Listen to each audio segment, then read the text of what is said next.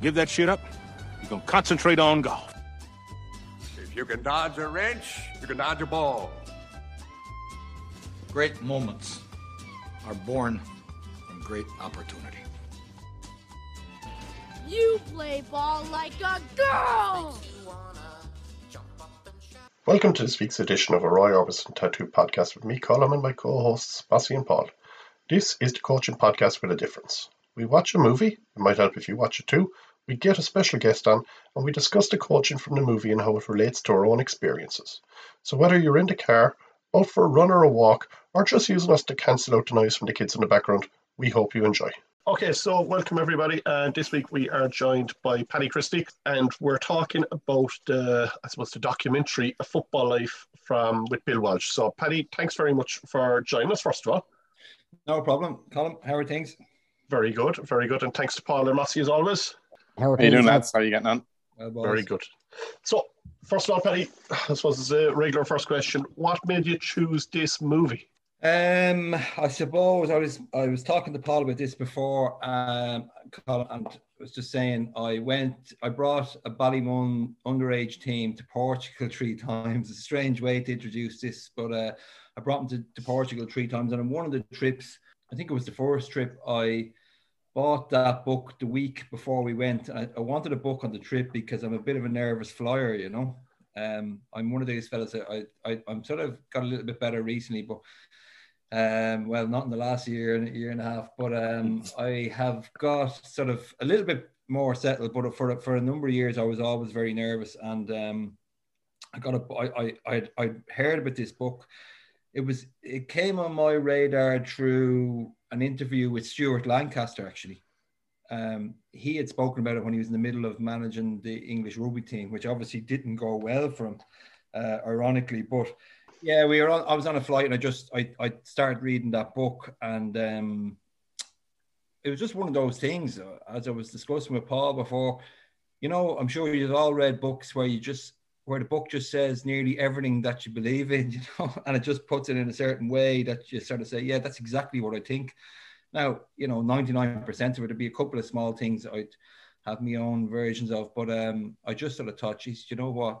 This is exactly what I believe in. I suppose I'd never really formulated my beliefs or I'd never sat down and really thought about what I was doing. Um, I would have thought about it, but I wouldn't, wouldn't have went into any major depth about it. And I suppose I never sat back and did a self reflection of where I was at. And when I read the book, it was just one of those things where I said, yeah, that's exactly what I think um, in a nutshell. And um, a whole lot of little snippets of that were just then purposely put into what I was doing from then on. I, they were already there anyway, but I suppose I was conscious now of what I was doing with them. Just because with some massive organization like the San Francisco 49ers, some of the things that were there were just as applicable to a corner shop or a little small, a small GAA, a medium-sized GAA club in Ballymun. Um, yes.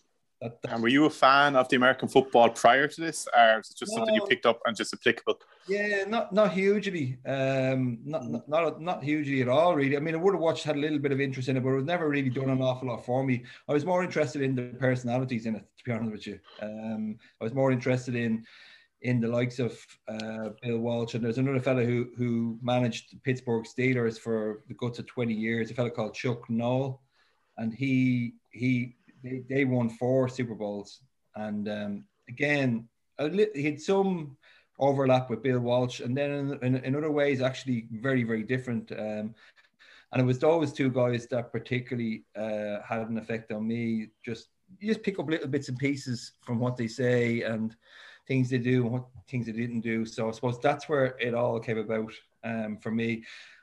I would say that you just have to be careful with these things. Like there are certain things that don't apply to a, a medium-sized GAA club in, in in a disadvantaged area in Dublin, but you have to pick and choose what's relevant and what's not. Of course, you know. Yeah, and like, look, I suppose it was actually interesting from the perspective of two years into his coaching career as a head coach. Um, we may never have heard of him. Yeah, you know, and like I'd imagine a lot of coaches probably have a very similar philosophy, but obviously his status gave him a position where he was actually put that philosophy onto paper for others to see. And like yourself, you were probably I'd imagine you were you were a young man, a young coach at that time when you probably read the book. Um, yeah.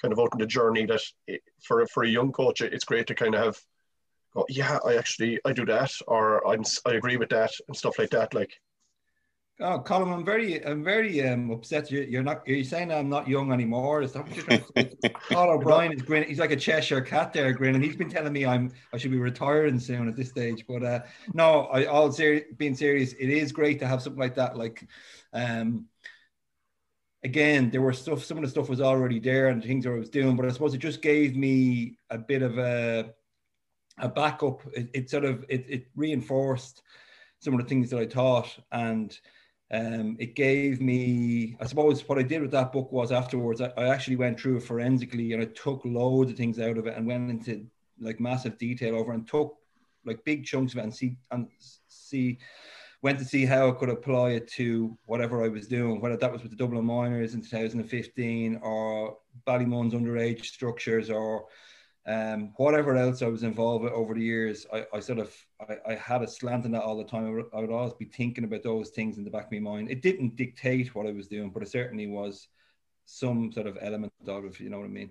It, it was nice to fall back on it. It's lovely to have it there, and particularly when you're doing those things and you, just get a eureka moment. You say, "Jesus, that's exactly what I think." You know, you know when you get that sort of thing, it's it's lovely. It's it's a nice it's a nice feeling because when you see somebody at that level doing that and having those opinions and you, and you think that you know you're along the same lines it does give you a bit of confidence you know yeah and it's interesting you actually mentioned, mentioned stuart lancaster there because like obviously a highly renowned coach but even when he was with england he probably didn't have the results he wanted similar to yeah. bill walsh and he went one way whereas bill walsh went the other yeah i suppose that even those experiences are interesting from a learning side of things because you, you, felt like that yourself. Like, I mean, I think I've had a lot more failures than I've had successes personally in a lot of different things in life. And I suppose the big thing is if you're patient enough and you wait long enough, things will normally turn if you're putting the right things in place. I suppose there are people who call them, I would see as short term people who can do things very quickly and come in and just click their fingers and within six months you turn things around in a short term way, and then there are other people who are long term. I suppose I would see things. I would see myself as a long term person. I think there's short term pain for long term gain, and you have to do a lot of sort of things that don't necessarily work out in the short term for for it to be a long term permanent sort of fixture. Then you know that's that's what, what I would have learned from both of those. I mean, I think uh, Stuart Lancaster wasn't given much of a chance anyway, and it was all done on results. And I suppose he was in the middle of. You'd wonder with all the success that Leinster have had. I wonder if he was left with England for long enough, would they have, would things have been different for them? But people can be very much like that. They can go for a short term fix,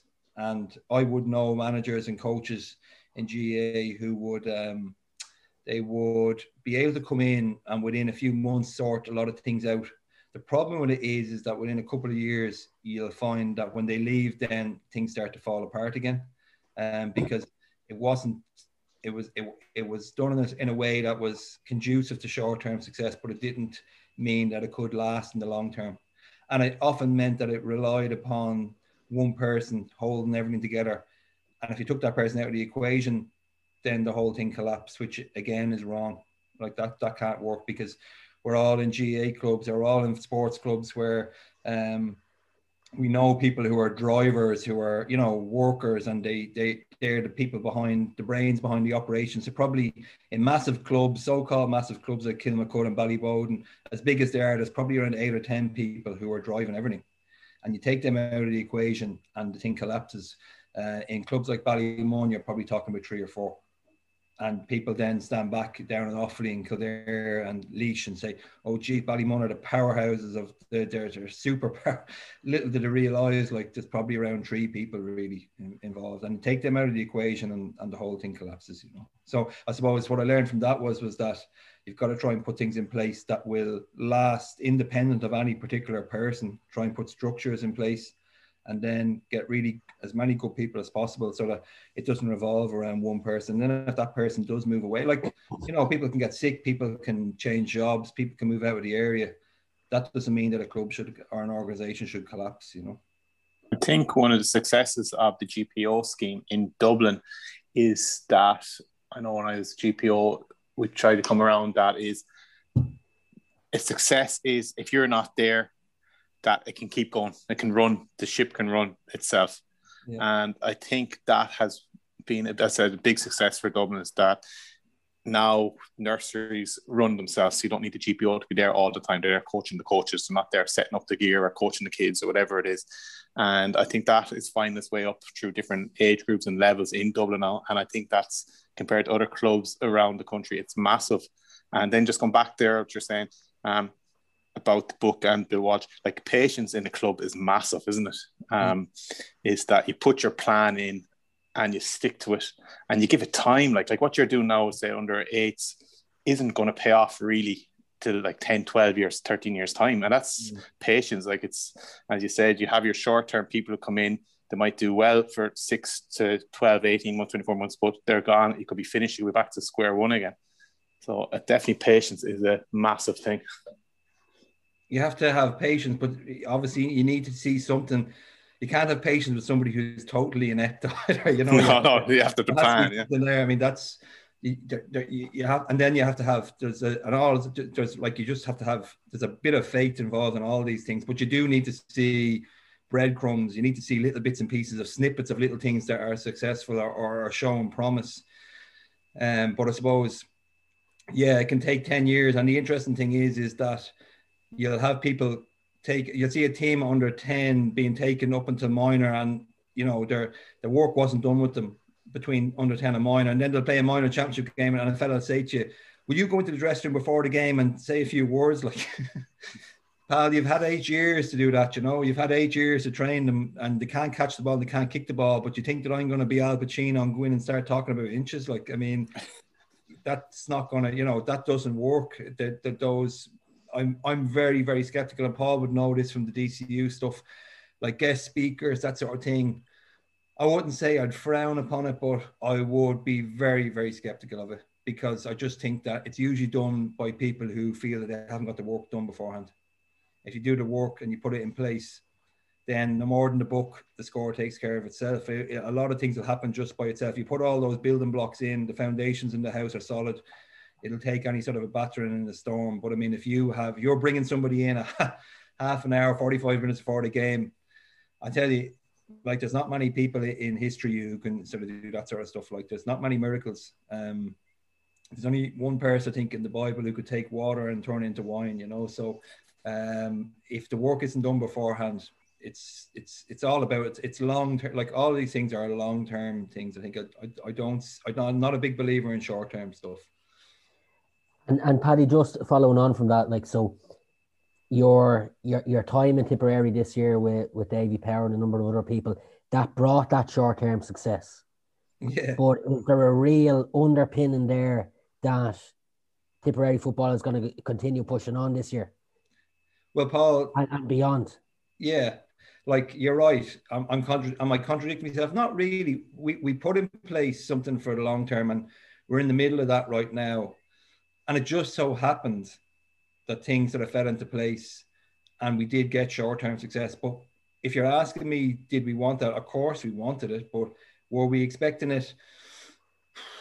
I can only speak personally. I don't have to be careful what I say here. Like I thought we had a chance because of the because of a couple of we've a couple of very good forwards and with Michael Quinlivan coming back and that sort of thing, I just sort of thought, you know what, there's there's a chance here. But I wasn't thinking, oh yeah, we're going to be lifting the Munster Championship. I mean, I, I was thinking all along, and I know the lads are thinking all along. I know David Power is very much into this idea of planning for the long term, and that the that in two or three years' time, if somebody else came in, that the place will be in a better that the, they'll be in a, the team will be in a better place, the setup will be better, and that you'd be, you'd inherit something with a higher potential. I suppose that's what I'm thinking. It just so happened that things fell into place this year to a certain extent, bar the Mayo game. Um, things fell nicely and we, we got a bit of a run. We, we stayed up in the league and then we got a run in that championship and, you know, probably caught Cork on the hop and, and ended up with a Munster championship.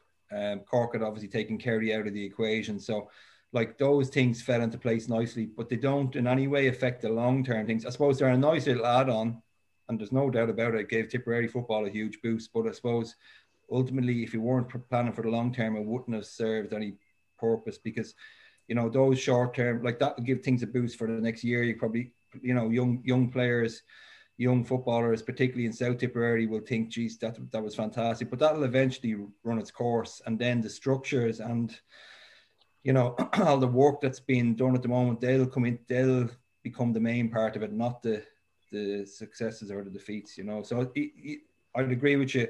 It does look like I'm contradict, contradicting myself, but that was just the way it fell. It wasn't. Um, I, I, I honestly say that we we wanted to do well in the league last year, and we saw we were playing Clare in the fourth round of the championship. We knew we would be underdogs in that game, but we felt we could beat them. And if we did that, uh, whatever would happen after that, we would just feel by doing well in the league and beating Clare by a point in the championship, that would be progress for Tipperary this this year or last year. So that's where, where we came from. And the other stuff is just bonus territory, you know. Yeah. Then and then is there you, you, we'll say that link between the under twenties and seniors that's that's coming this year with you managing the, the under 20s mm. that is really trying to bed everything in together well there is it yeah well that's that is certainly a big part of this like um i suppose one of the advantages or one of the uh, positives maybe there's not maybe an awful lot of positives that i might bring to to to football but i suppose one of the things with ballymun was we had we did have success or personally, I had a lot of success in bringing players through from 17 or 18 years of age and integrating them into adult setups. And it was done sort of uh, sort of carefully and in a very slow, deliberate sort of way. Um, and there was a lot of little tricks of the trade. And of course, in a disadvantaged area in North Dublin is, isn't comparable to Tipperary football. But I suppose there are certain things that are common. And one of them is, is the ability to make things the, the the the what would you call it the way to make things a little bit easier for younger players to make that transition i suppose the, the, the pathway is what you'd call it um, like how easy is it for a young fellow 18 19, year, 18 19 years of age good young promising footballer in tipperary to walk into a tipperary senior football dressing room particularly after last year and they're all now munster championship winners with medals in their back pocket one of them is there's two all stars in there now, Conor Sweeney and Michael Quinlivan. So you're walking into a dressing room with a couple of all stars, with lads with Munster medals in their pocket. Um, that can be quite um, intimidating, I think, and um, people automatically assume that every young fella will want to go and play at the highest level and you know being with his heroes and all that sort of thing. But in my experience with Ballymun, anyway, it wasn't always the case. I think fellas could pick and choose very easy whether they wanted to play, and you had to dangle the carrot and you had to make life easy for them. And one of the ways was was to have people involved um, who uh, at underage who would be involved in the adult setups then, because once a fella gets to know a fella underage, once a player gets to know an underage coach, I think when they're if they have that person again at, at adult level, not necessarily as a manager, but in some role in the setup. I think that that familiarity is really important. It makes them more settled.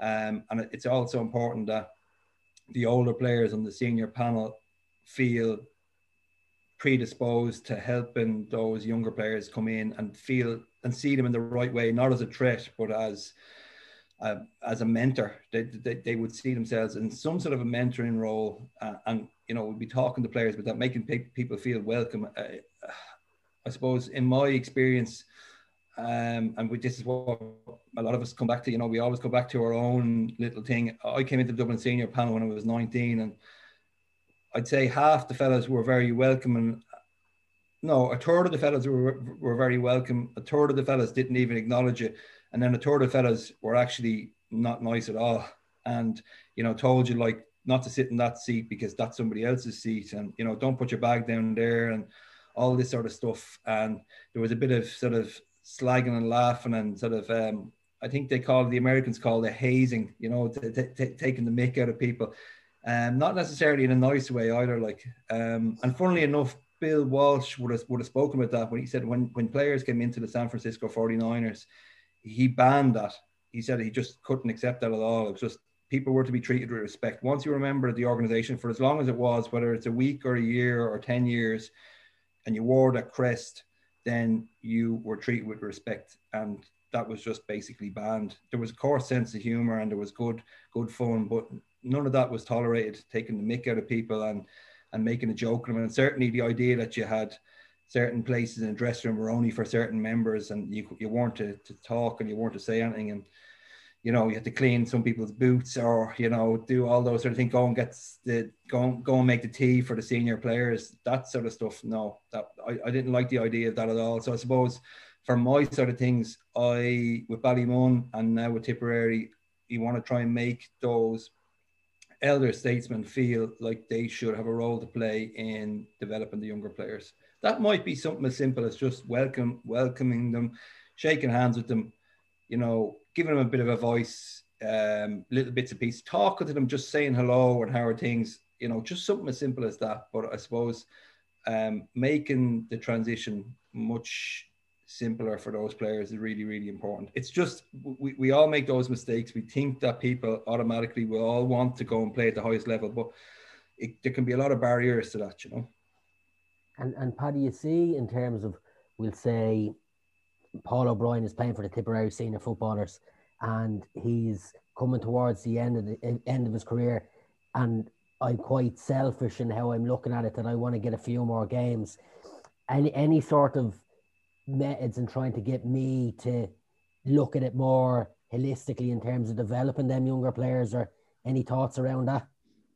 Well, I suppose the best way to to I found with those things over the years was was to be very honest with senior players and and acknowledge that of course they want to get the last little bits the last few dregs out of their career and they're full they can do that and still develop the younger players. Like those younger players by them pushing them on by the younger by the young corner forward who's 19 putting pressure on the likes of, of a Conor Sweeney character that only makes Conor Sweeney better near the end because what, what will affect Conor Sweeney is if Conor Sweeney thinks that the number 13 jersey is mine until I decide to retire that's ultimately really bad for him and I, I know that from experiencing my own intercounty career and the Dublin team where fellas felt that they owned the jersey and it, it, overall it wasn't good uh, you need to be having somebody have breathing down your neck.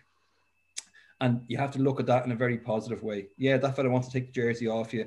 Yeah, you could lose your place, but for the for the for the group or the, the team or the organization, for them to benefit, well then this has to happen. And that could involve you losing your spot. But if you don't and you become a better player to try and keep that fellow, uh, keep the wolves from the door, then you'll be a better player and the team will be better better for it. So you, you just have to constantly preach the idea of we're here for the good of Tipperary football or we're here for the good of Ballymun Kickhams.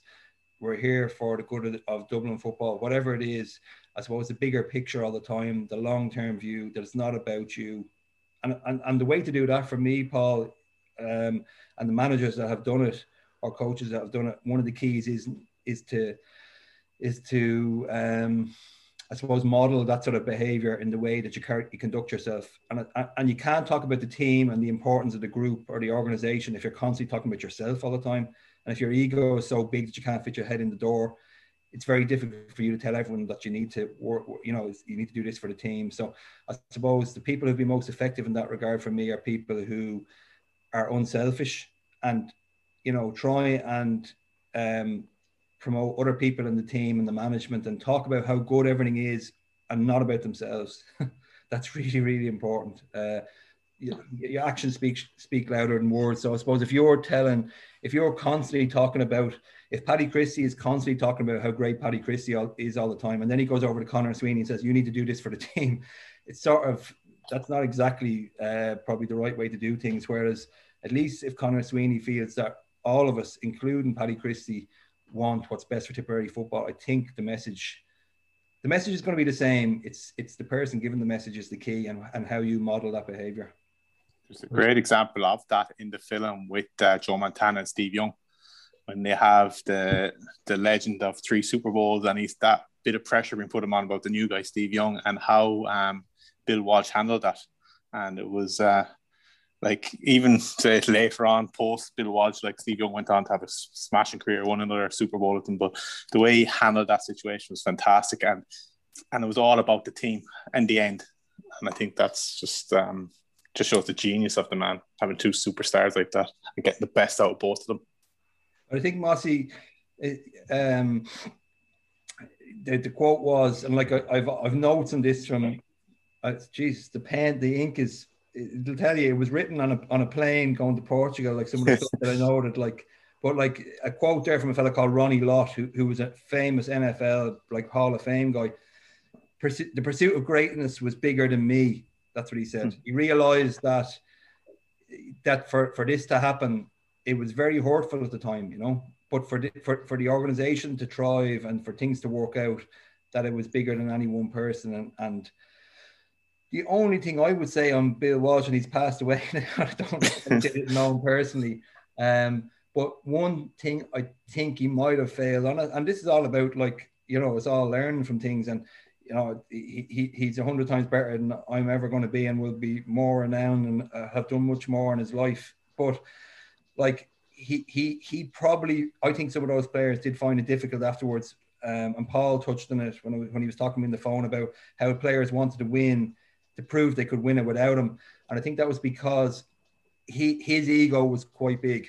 Um, and he, pro- he he well deserved to have an ego that big for what he did. He took an organization that was crumbling and he turned them into turned it into a dynasty basically. But but I, I suppose some of the lads found that difficult that he spoke with the, the organization and how important it was. But yet, for himself, his ego was was fairly big. Like that's where I would compare him unfavorably or fa- um, unfavorably with say Chuck Noll from Pittsburgh, the Pittsburgh Steelers. That was one thing that Noll had over him Noll never looked for any of the limelight. He never really wanted to do anything to do with the media. He kept a very low profile and he was always talking about how great everyone else was. Bill Walsh spoke about how great people were, but he certainly liked the idea of being called a genius. And um, he probably took a little bit too much uh, kudos for, for, for, for, things. And that might have gone against them with the with those players. As regards the the quarterback controversy that you're talking about, like that was between Steve Young and Joe Montana, and um, Steve Young is quoted as, uh, as saying that Bill Walsh loved to have creative tension. That's what he called it. Yeah. And yeah. I suppose that's that, I suppose we're talking about comfort zones here. We're talking about fellas being too comfortable and and and when I talk about Conor Sweeney's situation, Conor Sweeney's a, an absolutely phenomenal footballer and was instrumental in, in Tipperary winning what they did this year and well deserved his All Star. And it's been a serious player for years. May, possibly should have got one in 2016 as well. Uh, but the thing about it is that creative tension is exactly what I'm talking about with with with the likes of a Conor Sweeney or a Michael Quinlan. They need to know that that there's they can't be comfortable, and and that's sad because like you know, we're all humans and we want people to feel good with themselves and to feel a part of something. And yet you need to have that, you need to have the opposite feeling. You need to have, make sure that they don't get too comfortable. Like they can't feel like they have it sorted because once it's like water, um, you know, it always finds the lowest. And if you leave people alone and let them get comfortable, they, they just they mightn't think it, but deep down they're dropping their let their standards all the time. So you just have to have that sort of bit of pressure, and that's what he did. He had two quarterbacks killing each other to try and get into the team, and that that kept them. They they probably both resented it, but afterwards mm-hmm. they obviously acknowledged that it was very advanced thinking, really. You know. Yeah, and like as well, he he he done a lot of subtle things for the players that were for the best of them long term that in a given moment that they wouldn't have seen that it was, oh, he's looking out for me here because it was a it was a hard type of love. And like Paddy, you mentioned there with the the following season, and the, the players were nearly vindictive in trying to win the following season. Yeah. When he was gone, because they didn't want all the praise going to Bill Walsh. They wanted to be the ones who were able to stand up. And that goes back to what you talked about earlier on about them solid foundations being in place that allowed them to be successful afterwards. And it kind of goes full circle then where you see kind of that bit of strife between him and Joe Montana. But then Joe's the one yeah. giving his eulogy at the end of the film. and it really it really shows the the, the massive and profound life effect that a coach can have on a player or a person. That it's not just the given moments around a particular championship win or a particular season, but it's a much greater collection of everything. Like, Yeah. Oh, 100%. Like, um, you hit the nail on the head. For, for Joe Montana, probably Steve Young is quoted as saying that at the time when that was happening, if there was a knife found in the back of, of uh, Bill Walsh's head, fucking Joe Montana would be top of the list. Like, um, you know, he, he, he probably was hate is a very strong word, but I'd say it wasn't far off that at the time. But again, like you say, gave the eulogy in the church, was visibly upset talking about him afterwards, like missed him. So I suppose it just proves that you can. It wasn't, I suppose, um, treat him mean, uh, keep, him keen, sort of thing. Um, not not exactly like that, but I suppose there had to be. It can't all be friendly and that sort of thing. And, and I don't think Bill Walsh ever um, was abusing people on a personal level, personal level. In fact, you'll see what he, he one of the things he did was he used to abuse the coaches more than the players. Um, but he certainly didn't have. A, it wasn't a wholly friendly sort of. T- um, in the short term, he probably created enemies, but in the long term, he it was a lasting. There were lasting friendships, and he did have you know, fellas had a very strong bond with him afterwards, and and they obviously were very successful, and that helped as well. But you did think people got lessons from from from the way he did things, and and he he taught them stuff about life. Um, when when you look at some of his video clips, he, he's talking more. It's it's more to do with core values and and ways of carrying on rather than X's and O's. You know, he he was very fancy with his West Coast offense, and he had it was cutting edge at the time but more importantly were you know the quality of the players and the quality of the people that he had and the values that he instilled and how he did things. Like it uh, joe montana actually talks about how how he brought life to things. Like when he, when he asked one word what was one word to describe bill walsh? And he said it was life. He brought life wherever he went. And he he, he sort of lifted everything. And I don't know, lads. I was talking. I don't know if Paul was telling you, but I was talking to him earlier about this, and Uh, like for all the criticism of of Tommy Lyons that he got afterwards in the end of his tenure, he certainly did that to start. Like you'll have different people wanting to do different things. You'll have you'll have some people who actually wants to do the same as as Joe Montana and stick a knife in the back of his head. Not me, but we'll have other people who were very unhappy with him. But I would have to say, I don't think anyone could argue that when he came in, he changed things. He, he brought life with him, like, and he had a, he, he had a, he had a charisma about him, and he, he had a bit of a laugh and he said funny things and he, he, he, he made us take ourselves a little bit less serious um, in some ways. Tommy Carr was a good manager and a really good man and a good person, but we'd had four years of it and we weren't successful and it got very dour in the last couple of years and we, you felt everything was negative and everything was against us. It wasn't his fault, but I suppose there was a bit of a siege mentality created and things got sort of down a little bit and when Tommy Lyons came in, it just when John Montana talks about about Bill Walsh and he, he brought life with him. That's what Tommy Lyons brought. He he came in and he was bubbly and he was another fellow who liked to talk about himself a good bit as well. But I have to say that um, you know he he was I found him very good. I I found that he gave everything a lift and he tried new things and he he he was very big into how things looked and and doing things properly.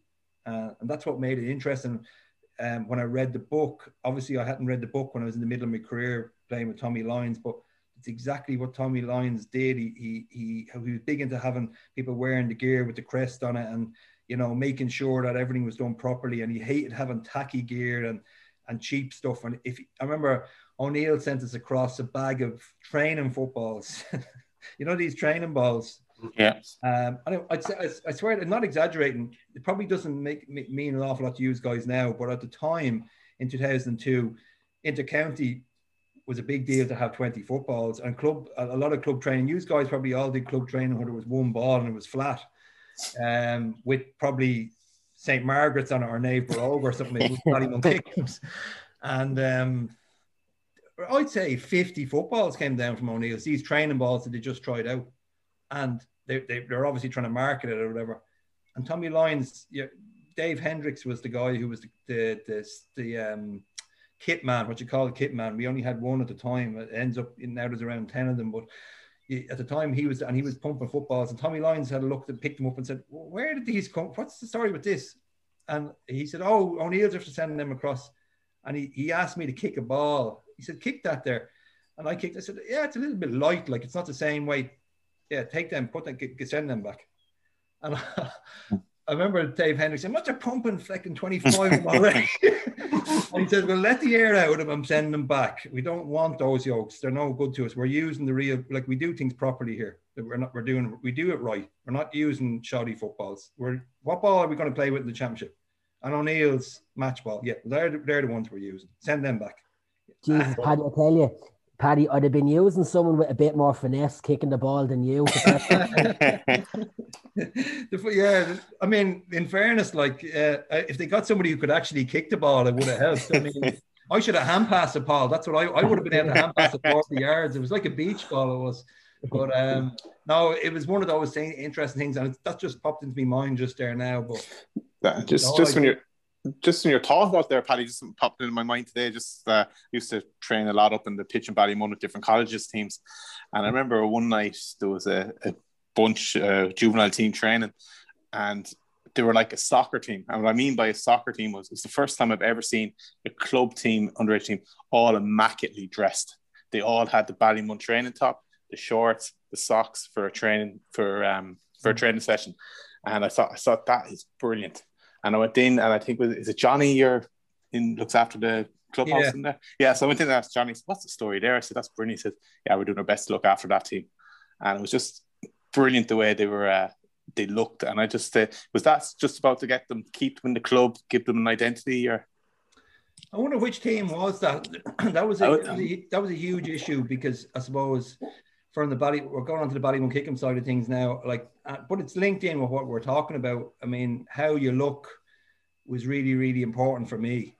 Mm. And I, I, took the, at this stage. You probably have seen. You might have seen a few of the clips or whatever of the of the documentary about the Philly McMahon's team and yeah, you know, went up there under 10 to Poppintree Park, which is around 100 meters from where I bought the house, like where I'm living, you know, because I'm attached to that place and um, to this day. And went in there and see a whole lot of these guys going around Bermuda shorts and this sort of thing. And it used to drive me, oh, it drove me mad, you know. And then you come up again, you know, okay, for the first while, needless to say, you're getting your, your bearings or whatever. And a club doesn't know there's kids coming and going all over the place. You accept that. But I mean, a year into things like you were wearing, like I was handed a set of jerseys that you wouldn't put now on a dog.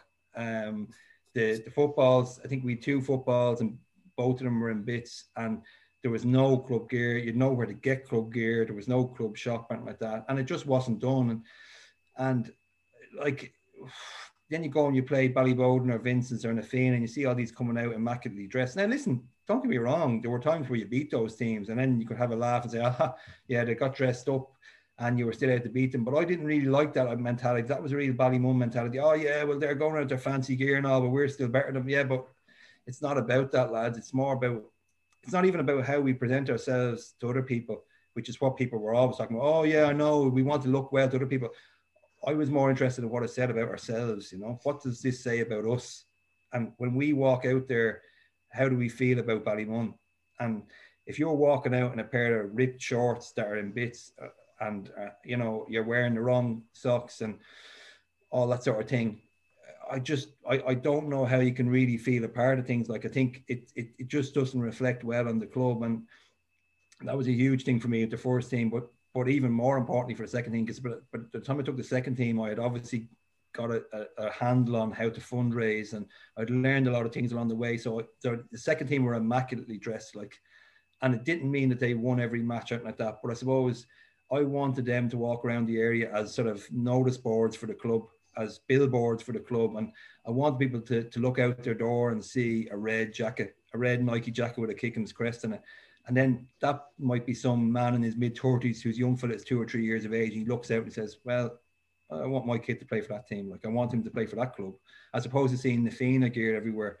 Um, I, I thought that was really, really important. So that was a big thing to combat in the club because, like I said, people there wasn't many people in the club who were interested in juveniles, and the ones who were sort of took took that as like not really important. But for me, it was really really important, and it it, it was important under ten. and It was important at senior into county level.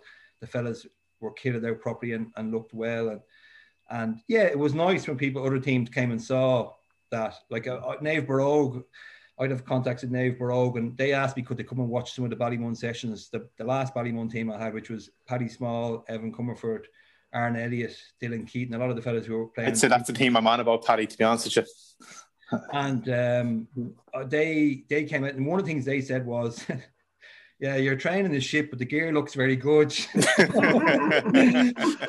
um, you know, they, they, didn't say that, but they did say that they were surprised at how basic the training was. And, and I did warn them, lads, beforehand. I said, mm-hmm. listen, you're going to come up here and you're going to be disappointed, you know, because we just did a load of shooting and a load of one on ones with, with keepers. And I used juvenile posts and I had two or three keepers. So we'd have the 25 or 26 lads split into three groups of eight. And then we'd have a keeper in each juvenile goals running parallel to each other and we'd spend 10 minutes just going in one on one, finishing all the time. If you can score on a one on one and juvenile goals and a good keeper, it means you're a good finisher, you know. And I often thought to myself over the years, I've lost or we've lost big games with Dublin because we couldn't score one on one with a keeper in a big game in Croke Park.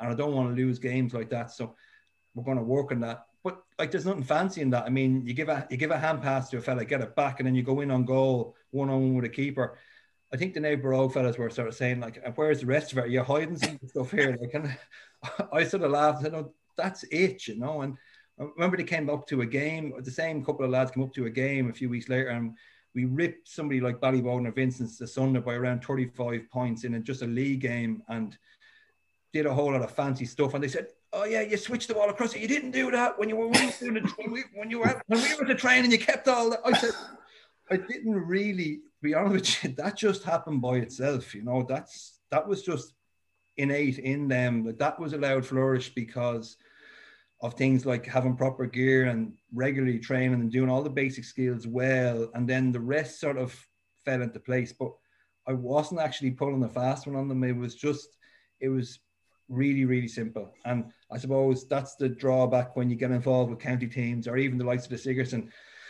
Um, and be it Paul O'Brien or um, one of the DCU lads to come across and look at the session say, I wonder, is that it? Like, is that all they're going to do? Like, they're going to do a few basic skills, kicking and catching. They're going to do one-on-one finishing, and they're going to play a game for 30 minutes, and that's it. In you go, bang, one hour. But like the thing about it is, is that the fundamentals are as important at intercounty level or at senior club level as they are under 10. And I think a lot of people give credit to stuff that's for the Dublin senior footballers, lads, like I have to be honest and say, I think a lot of very good basic skills being repeated over and over again by good players. Their their skill skill levels are quite high, and then a lot of the other stuff. I'm not sure if Jim Gavin or Dessie Farrell or anyone else has done an awful lot there. I, I'm probably I sound like I'm not giving enough credit there. I, I'm giving loads of credit to the likes of Jim Gavin because you know that success doesn't happen for no reason. But I suppose I would question sometimes whether people read too much into things that are. It's. I mean, if Con O'Callaghan goes in on goal, we all know that the likelihood is that's going to be that's a one on one. That's probably going to be a goal.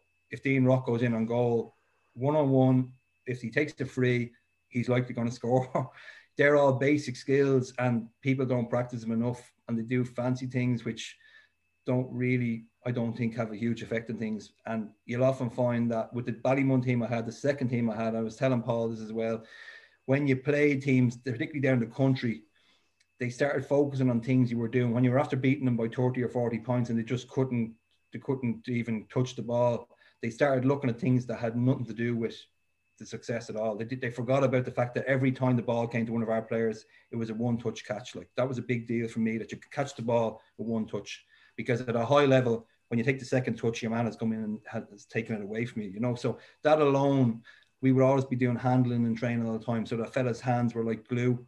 And if you can catch the ball cleanly and kick the ball well, hand pass to somebody uh, well, not down at their toes or not over their head, between the head and the waist, all those sort of simple things. The rest sort of, if if they're naturally good players and they have a certain amount of athleticism, you know the rest will look after itself then like and, and you'll, you'll have people telling you things like oh i like the way you switched that across here and those fellas are running that way and then that's this fella came in out of nowhere and you'd have to just eventually say look i'll be honest with you we never did that at all. That just i don't know i can't explain that. That just happened by itself. But it will happen only because fellas know that they can execute the basic skills repeatedly. And that's the thing i give um when I give coaching courses, award ones or award twos, and people are asking about these things and they walk out sort of disappointed after my course, I say to them at the start of the course, but particularly at the end, I remind them what I said that people will give speeches in dress rooms about how you need to want to win this more than the other team, and you know, this team did this and did cheated us three years ago, and all this sort of stuff that has nothing to do with playing well on the day. Like, what you got to ask is, can you perform the basic skills repeatedly, a high speed, under pressure? That's really what will dictate whether you win the game or not. Like if you're if you've got two teams of roughly the same ability, who can perform the basic skills, a high speed, under pressure, you know, repeatedly, and it won't really come down to who wants to win it more because you'd assume that teams at a high level will, will you know, we all want to win. I mean, even the fellas standing in Hill 16 after having a rake of points beforehand, they'll want to win as well. Like every, wanting to win is taken as a given, but it has to be something more than that. Like, and the idea that you could go into a dressing room beforehand and say, we wanted to win it more than them, we have to want this more. You want to roughly, I mean, of course, you don't want them to have more motivation than you, but the likelihood is you know, both for teams at a high level, they'll both be at that level. And you might have this little bit of difference, but overall, it's negligible. It has to be who can perform basic skills better, you know. Something something that really sticks out with what you're saying there, Paddy, is first touch. And first touch for me is something that's far more aligned to hurling yeah. and coaching and hurling. Whereas you don't hear people in football as much talking about first touch of a catch, you know. And you do hear people talking about tactics and crossfield ball and space all the time and trying to link in to oh Dublin done this. And and we've we've talked as well before about people trying to transfer something from one environment to another and not being able to do it. But what underage coaches should be trying to do, we'll say link linking into what the Dublin senior footballers are doing, is the execution of basic skills. Solo right and left. Mm. hand pass right and left, kick past the ball 25 yards, 30 yards. And if you can do that really well, the other stuff will come on, on, top of it. But I think it's all getting to getting back to what you said earlier. People want to do the fancy things and winning in six months.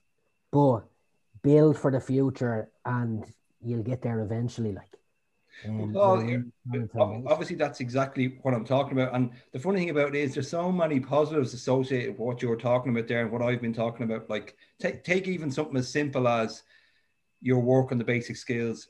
Will that leave somebody crippled with arthritis in 25 years' time? You know, like, I mean, I I played with Dublin for whatever 11 years into county level, senior into county level. I spent an awful lot of my time running running up and down hills, running across pitches, you know, time 200s, 400s, 800s.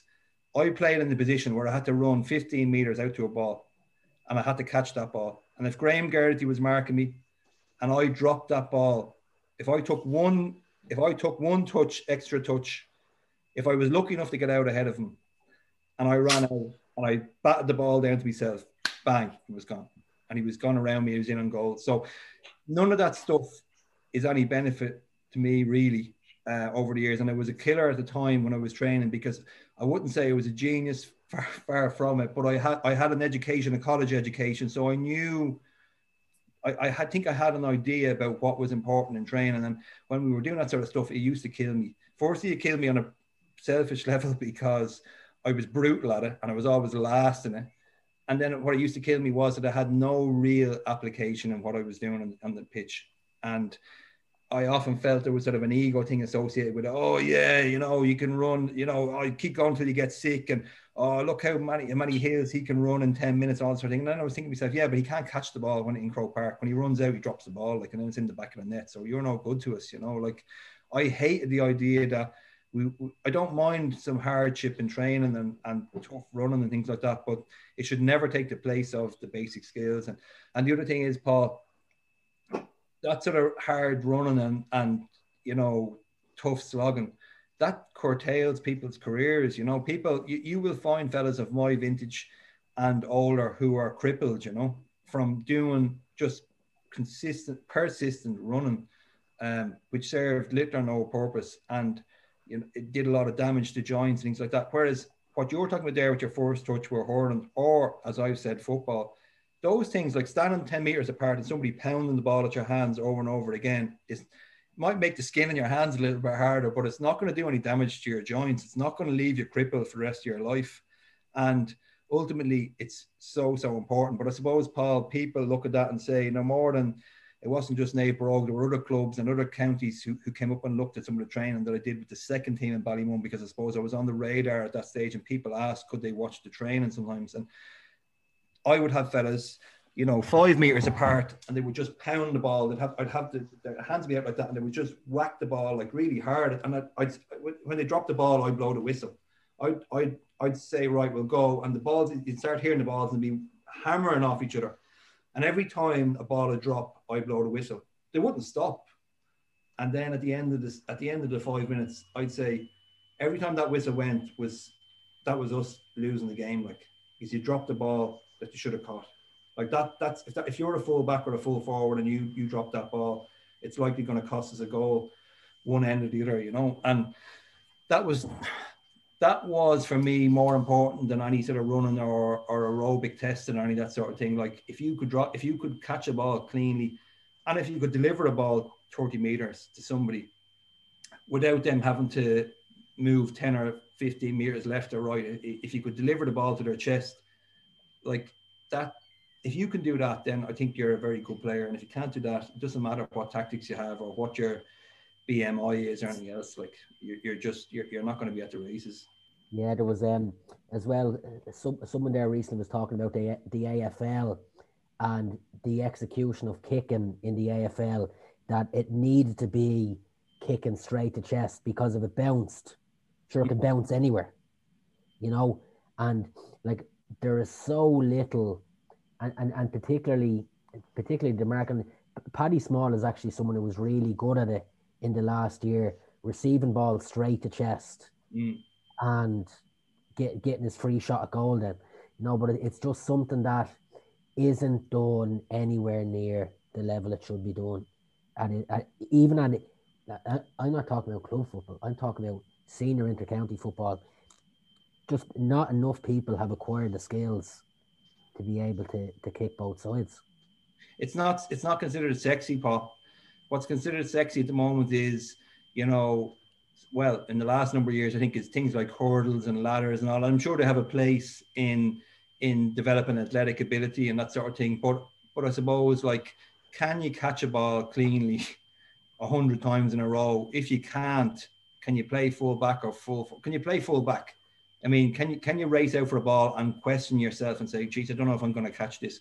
Like, if you're doing that, you're in big, big trouble. Like, uh, but it's but but but the five meters apart thing where fellas are whacking the ball at each other, people think that's too easy. You know, they sort of say, "Is that it?" Uh, and um, I remember taking a team I won't mention a number of years ago just for a guest session, um, somewhere in Dublin, and I, I did. I was very, I, I I felt I was being very genuine. I did the exact same session that I did, which which worked with say the Ballymun seniors or whatever, and uh, or the Dublin minors or whatever, and I did a replica session. And somebody says after we did a load of that sort of stuff like catching, kicking, handling, somebody said, when, when are we going to do the real training? And I said, a bad news for you. Like that's that's the training. you know, we're going to play a game now, and that's about it. Like you know, and but they they really expected an awful lot more and that you needed to have all these little like fellas flying all over the place and intricate sort of stuff. Like that that's lovely but the only thing about it is will that happen in a game? Um, i'd often say that to people you know would like when they when when fellas will come up with um when fellas will come up with you know ideas in in an award one and an award two course you, you give the coaches um you give them little bits and pieces.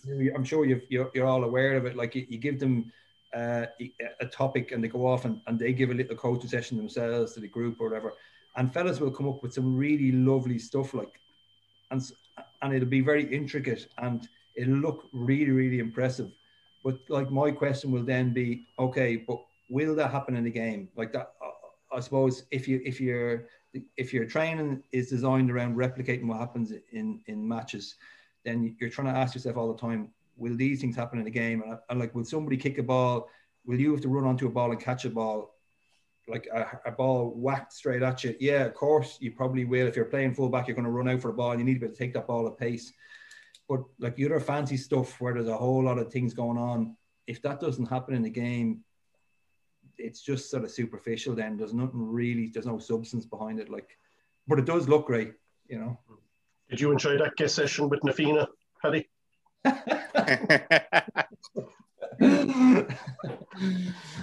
Na Fianna are a local club who are very well organised and um, they've done a very good job. And although I would have had a few problems with them over the years, and some of their their club mentors wouldn't have been the biggest fans of mine, I would have to say that they've done a good job.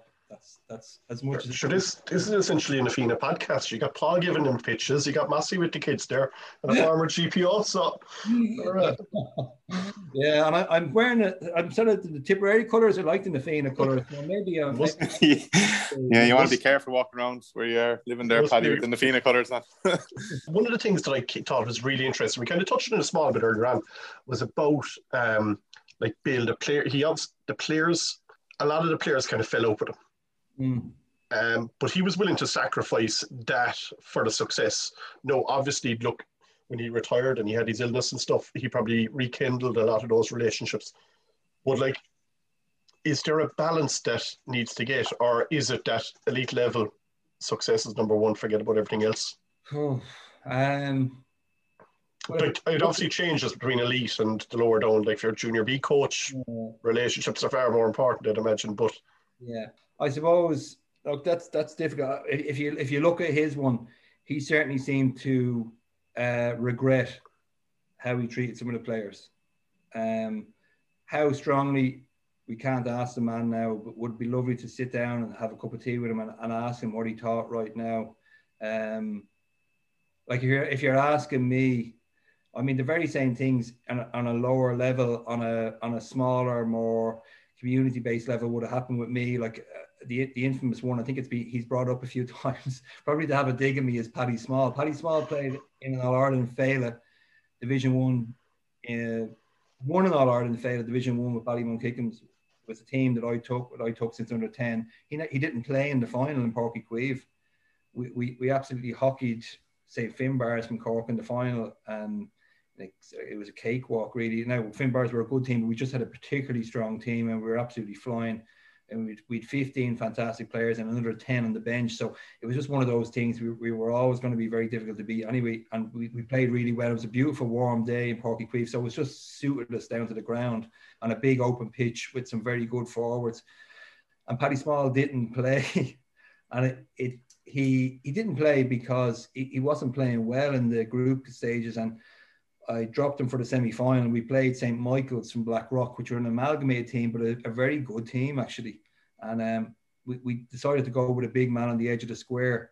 Um, and it, it paid off. Up, up until then, we were a bit ropey, but uh, we got out of the group, but I didn't feel we were playing well. So I, I suppose on a smaller level, you're asking what's that to do with, with your question? I suppose, like, I to this day find it difficult still. He he should have really played. He was playing the whole way along. He was one of our best players. He was one of our top three players since under ten. He just had a bad couple of days. You know, you, you we went down to Cork on a on a Friday morning. We played three groups through. Uh, sorry, on a yeah Friday morning was it? Uh, Thursday morning we went down. We played um, group games on a Thursday evening and a Friday. Played the, fr- the semi final on a Friday evening. So you you know you've kids staying over in people's houses. You're on a bit. You're in a van. You're in a van for three hours, three and a half hours. You know, he he, he probably was just a little bit off or whatever, um, and it was difficult. It, it still bothers him because I know we said it to a few people, and ultimately it was my call. Like, and his father, God rest him, was the chairman of the club and was a great guy and was instrumental in the revival of Ballymun Kickhams. And it, cer- it certainly, uh, uh, it certainly bothered me that we had to do that, or I had to do that. But I suppose his father badly wanted the, the club to win in All Ireland. He, he, he, said to me that he never thought that they would come, and it may sadly never come again as as regards winning Division One Féile. Anyway, Ballymun are are well down the pecking order of things um, in in juvenile in juvenile affairs. So like it was a once off, once in a lifetime, once in a generation group of players that we needed to win that semi final. We were playing against a very strong team, and um, he didn't play. Uh, it, I, if you were to ask me, was it worth it? It just about was. Like I, I, I, I still don't like the idea of it happening because he was such a good, good young fella, and he's listen. He's gone on. He could. I'm sure he couldn't care less about not playing in a in a, in a All Ireland Féile final. He's after playing in, in big games, and he has all, all Ireland medals in his back pocket now. But I suppose those sort of things were difficult, and the same happened with uh, with the first team I had. It never came up in the documentary because I think, in fairness, the producers were sensitive about things, but there were fellas there who who I let go. Um, I thought that they were. I didn't like to have to do it, but I just felt their backgrounds were poor, as in not poor, as in financially, as in there was there were messy backgrounds where there was a lot of stuff going on, and they were causing a lot of strife in the in the group. And I was trying to create standards and, and have some sort of a, a, a of a I don't know um, I, I, wanted to develop a respect within the team and a, a, respect from other clubs. And some of their carry on was just not good enough. So I eventually I gave them a, a, lot of warnings and I eventually got rid of a couple of them. And to this day I, I find it difficult. Like I, I meet those kids every so often. They're kids as in Jesus they're 34, 33 or 34 and you know they have families now and that sort of thing. And they, they gave up the game afterwards. Mm, some of it to do probably with because they were unhappy with me. And i do feel bad about that sort of thing you know i, I think i made the right decision but again it was it was i wouldn't say it was it was crystal clear they were like at the end of the day lads you're when you when you're dealing with humans you just it's not something like a calculator it's not it's not digital it's not binary it's not zero or one you know, you, you're just you're weighing things up all the time. You make these sort of decisions, and ultimately, are they the right decisions? It's, it's very hard to know. Like, I mean, if I'd kept those fellas in the first group and let them wreck the place, and the team fell apart, I presume that would have been the wrong decision. Um, I don't know. With Paddy Small's situation, if I'd have played him, we'd lost by a point in the semi final. I know his father would have been very, very disappointed as well because his father was just adamant to me. I remember him saying under 10 when, when he asked me to, to get involved and take the under 10s, he said, I want these guys to win a Féile, you know. And I said, Well, that mightn't happen, you know. Uh, like we, I'd be more interested in winning the 15th championship or a 16th championship or a minor championship. And he said, No. He said, for the good of Ballymun and for the area and for, for us as a as a as a club, we need to have something like we never win anything. Nobody rates us. We have to be on the radar. We have to put ourselves up there. You know, could you get these guys to win this? So I suppose it was it was strange that ended up his own young fella didn't get it. He, he came on in the game. He came on in the game, but he didn't start, and I know it bothered him. So it's it's one of those things. Um, I'm I, I don't know whether Bill Walsh. I I I got the impression. I don't know about you guys from watching it, but I felt that he probably regretted afterwards. I think his daughter was talking about it, and his daughter said that that he cared an awful lot for people um, and it didn't look like it at the time, but it, it probably bothered him afterwards. Um, he made a he, he made a quote. Um, I don't know if it was in the program or whether it was in the book, but he said his dream was before he'd pass away that he'd love to get all those fellas into a room and you know I think shake hands with them and say that he loved them, you know. And I'm sure he actually did love them all in a way but he just couldn't, you know. Um, and that I think that's what I said it to me that he, he regretted those things. Like, you know, he, I mean, one of the classics was, um, which worked, but one of the classics was a fellow called Dwight Clark who made this famous thing called the catch, you know, in 1981 when they won their first Super Bowl and they were they were playing the Dallas Cowboys and he made this catch in the last few seconds in the end zone. Um, last nearly throw the dice and that's what got them. That's that's what basically uh, they, they end up. That was a sort of like a semi-final equivalent, and um, they they won it, uh, and they won the Super Bowl afterwards. And he took that fella who had basically won the Super Bowl, and he sort of let him go. Um, and your man speaks about it afterwards and said he's passed away actually dwight clark but he says it was very difficult to take like that he was he was treated like that after all the years of service he'd given. But bill walsh believed in in letting fellas go before they passed their sell by date and it was extremely effective because we all know lads from the groups we're involved with be it at club or county level that there are people at the end of their careers and sometimes they just hang around a little bit too long and they drag things down and they they go back enough that they just aren't really uh, any huge benefit to you anymore. They don't do enough for the team, etc., etc., and they can become toxic. And it's a very clever thing to do to let those fellas go before they become like that. From an NFL point of view, they still have a transfer value and they have a, a worth when they're well-known players. But I suppose they lose a lot of that value when they get to the last part of their career but then on the flip side of things, like, um, you know, you, you, you'd like to think there was loyalty there and that you would keep a fella on because he'd done so much over the years. So I'm sure Bill Walsh found that very difficult as well. That's a, that's a very, very long answer to the question you gave. I think uh, Alex, Alex Ferguson, Alex Ferguson did that brilliantly as well. I think it was 95 after winning the double double, and he got rid of Hughes, Kanchelskis, and Paul Ince because he just didn't think he was going to get the value out of them in the future. And he thought Ince might have been a bad seed for the young lads coming through. And they probably read Bill Walsh's book. I think, and Stuart, go back and Stuart Lancaster. I think I think you mentioned it before, Mossy. I think Stuart Lancaster used to say to get get at 10 o'clock, 12 o'clock, a fellow was past it. And fellas were peaking at 10 o'clock if you can go a bit at 12 hour o'clock. And that he wanted everybody to be around 10 o'clock where they're just peaking in their career. And if they got to 12 and he still had them, they were gone too far. So again, he robbed, I think Stuart Lancaster just robbing everything that Bill Walsh did. Um, anything else on the show, lads? Um, I thought it was mentioned earlier about yelling at the coaches rather than the players. And then the players buying in that they felt like they had to do it for their mm. coaches. Yeah, I thought that was very funny and well thought out.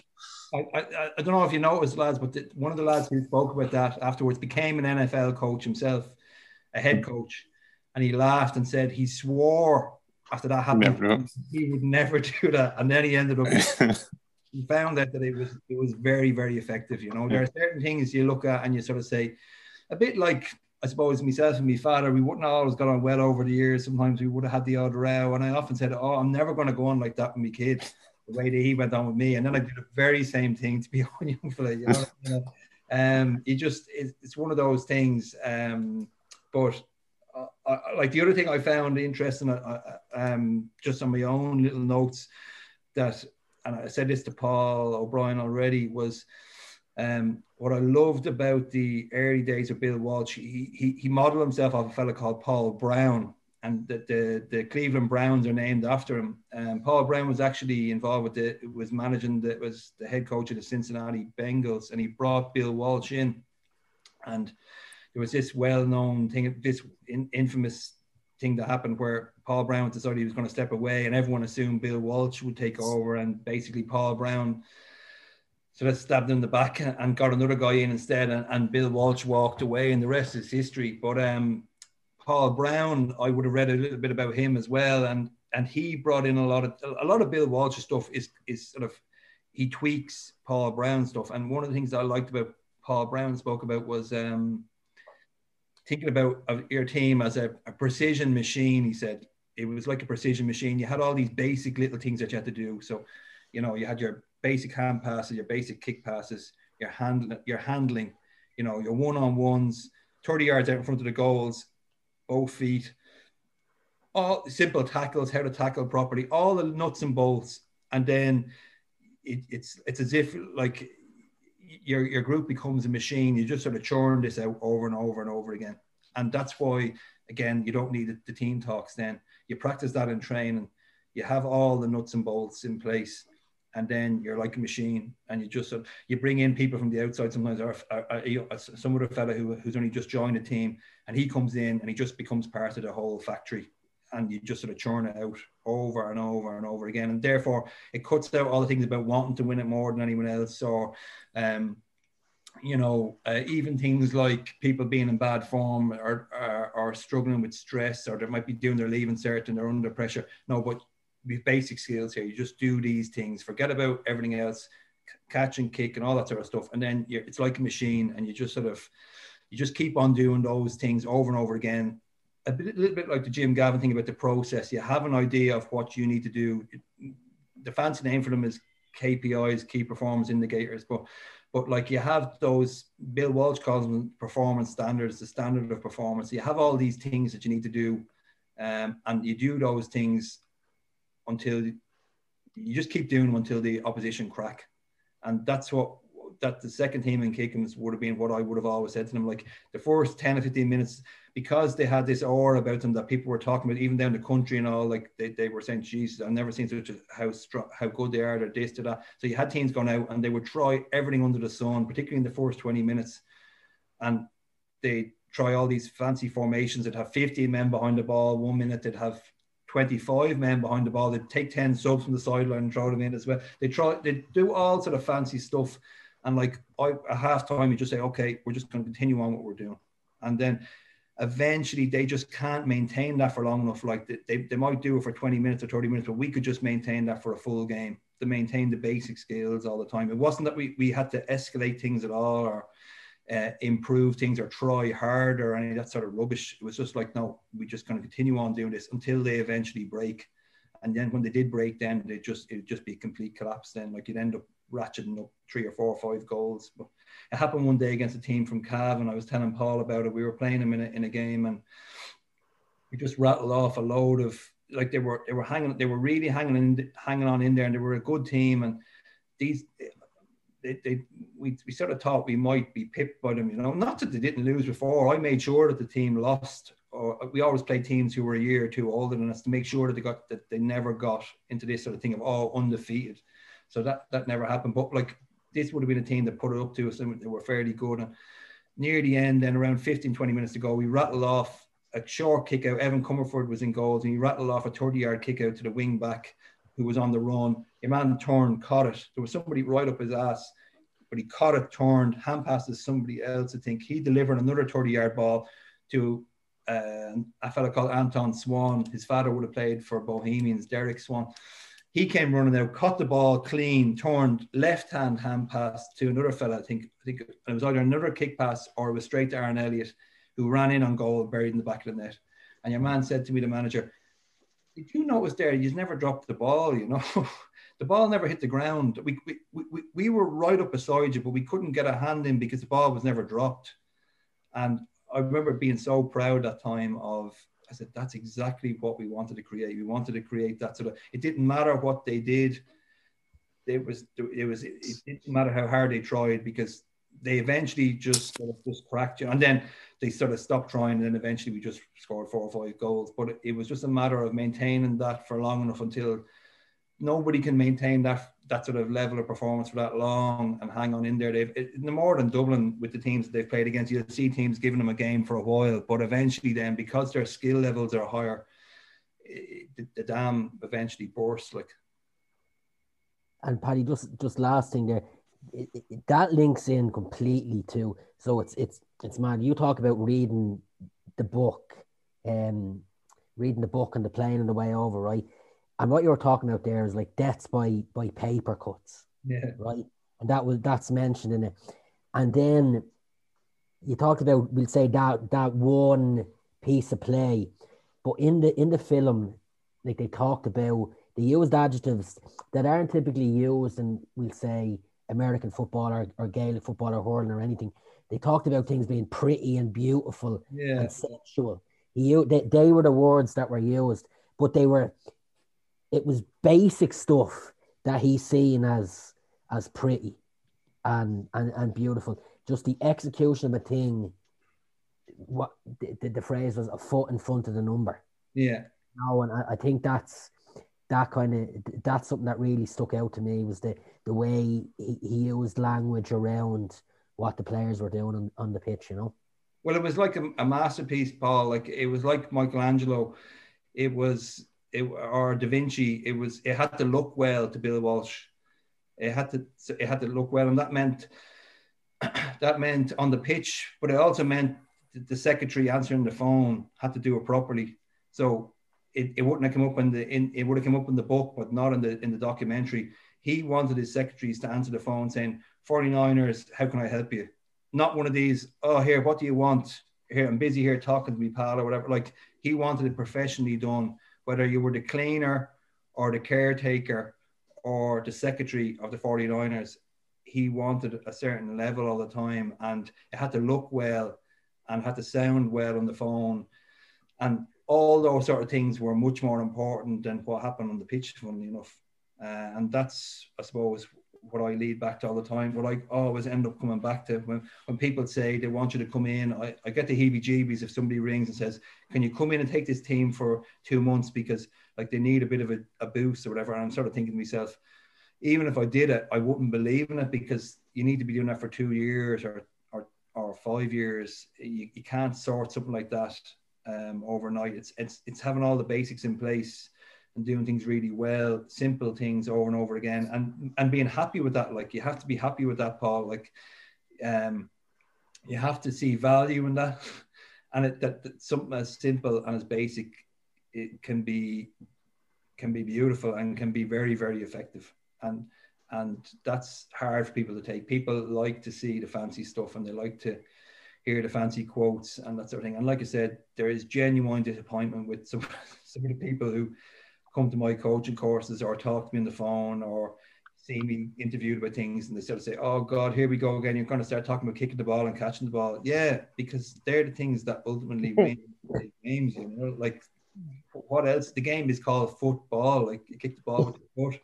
Um, and if you can't catch the ball, I mean, I was talking to a journalist recently and he was looking for me to, to talk about 2000, 2001, 2002 with Dublin. And uh, you know, I sort of spoke to him for hours about it and I found myself going off on tangents like I'm doing with you guys here, born.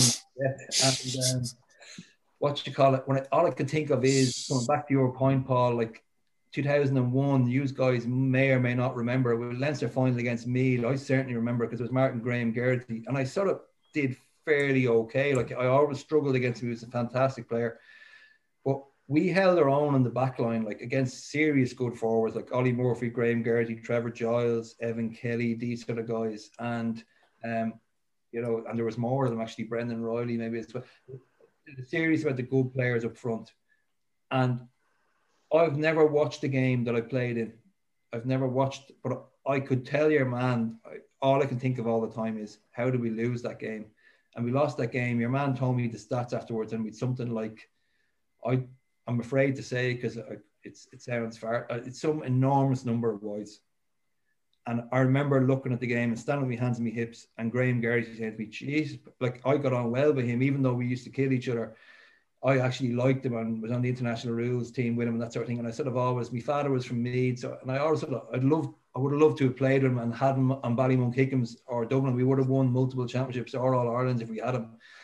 And I remember him saying to me, "Jesus, tell you what, you need to, you need to have a word with those boys up front." And it was a killer. Um, we had one on ones. We'd 25 yards in front of the goals, couldn't score.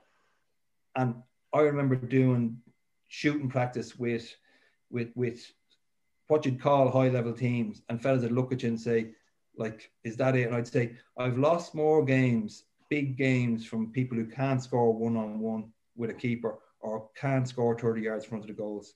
Like the outside of the boot stuff that Conor Sweeney did against Limerick that day, okay, that's an exceptional piece of skill. And yes, you can say that, you know, that that happened fair, in fairness. But the majority of games, like that did save that day that saved us.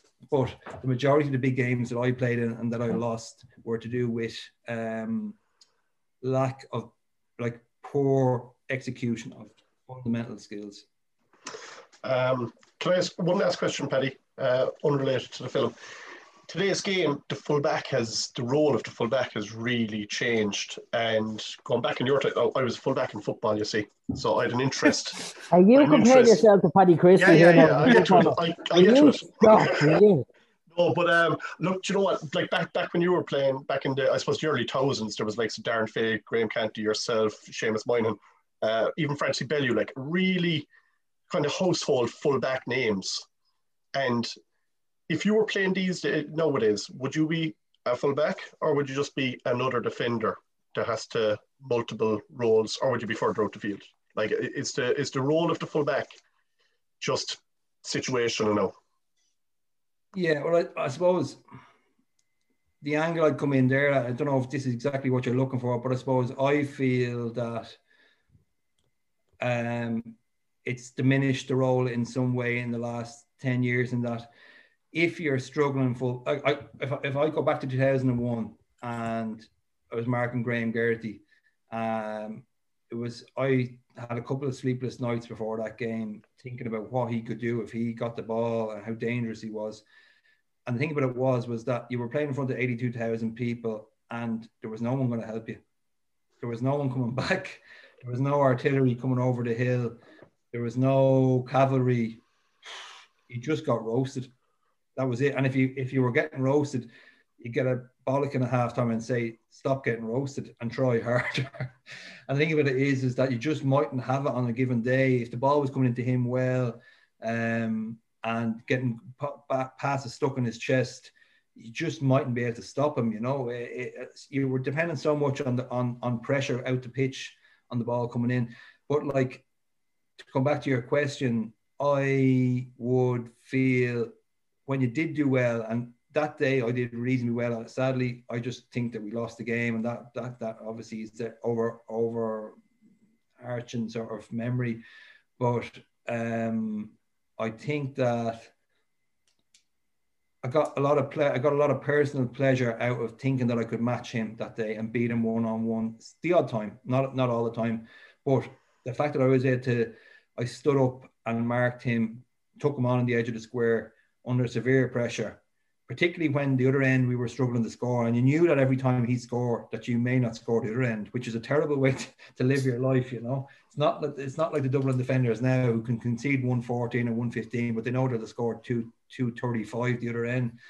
Um, that's I, I, I would feel a little bit uneasy about that. I probably should feel great about it if I was catapulted back into the Dublin team and somebody said, "Look, we're going to bring a few extra fellas back and they're going to score a lot up front." So you're grand. You can let him score. It doesn't really matter.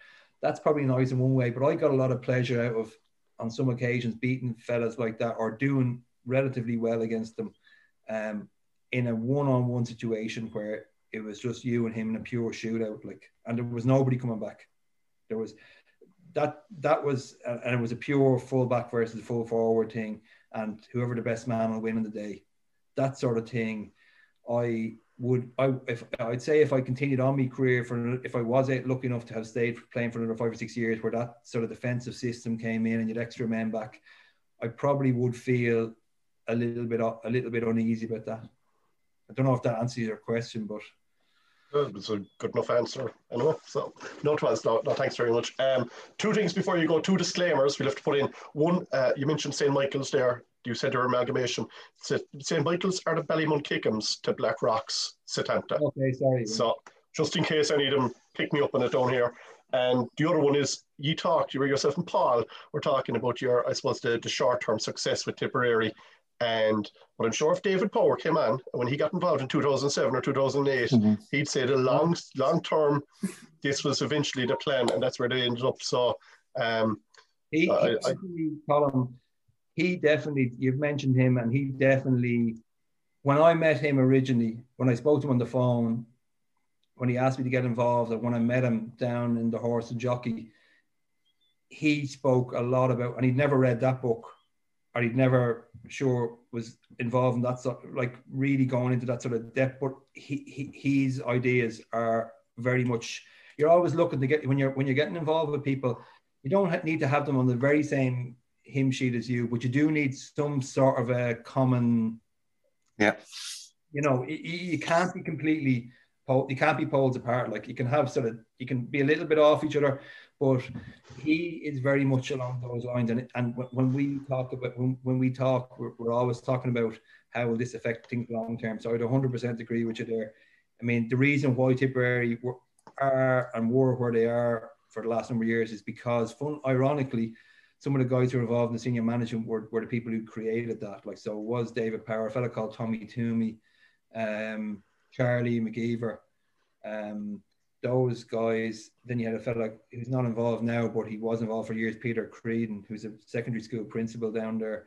Um, you had a number of, not many, I think probably less than 10, but people who put in an awful lot of groundwork and then it sort of came to fruition. Now, not as much as the lads wanted still, but certainly made a big difference to Tipperary football. So, like, without doubt, he yeah, he needs to be given kudos for that. And is always talking about the long term all the time. And funnily enough, would have said to me before, we need to put a setup in place here so that when I eventually step away, or when we all step away, that somebody else will come in and get a really good group of lads with a really good structure and that they'll just take it on to the next level, which is very, very unselfish. Like there's a possibility that when you say something like that, there's a possibility that you will do a lot of work and you won't get the rewards for it. It'll be somebody else who get the rewards. And that's that's a good sign of somebody, somebody whose ego is not taking over the whole room and they're more interested in, in the good of, of the, the many rather than the good of the few. Excellent. Um, I think he caught you when you got to the the horse and jockey. He probably threw a few desserts in front of you there, and the desserts down there, top quality cash. You. Um, so look, Paddy, thanks very much for your time. Really appreciate it, and thanks, Paul and Matthew as well. Lads. Cheers, lads. Thank No you. problem, guys. Nice talking to you. We are into season four now, so thanks to everyone who has listened so far. We would be grateful if you would take the time to give us a retweet on, on Twitter or just share with your friends. It would also be great if you could give us a five star review on Apple Podcasts. It would mean a lot to us, and we'd really appreciate that. Hope you all have a great week. We'll talk to you next Tuesday when we're talking to Mickey Donnelly and we're watching Chariots of Fire. See you all next week, everybody.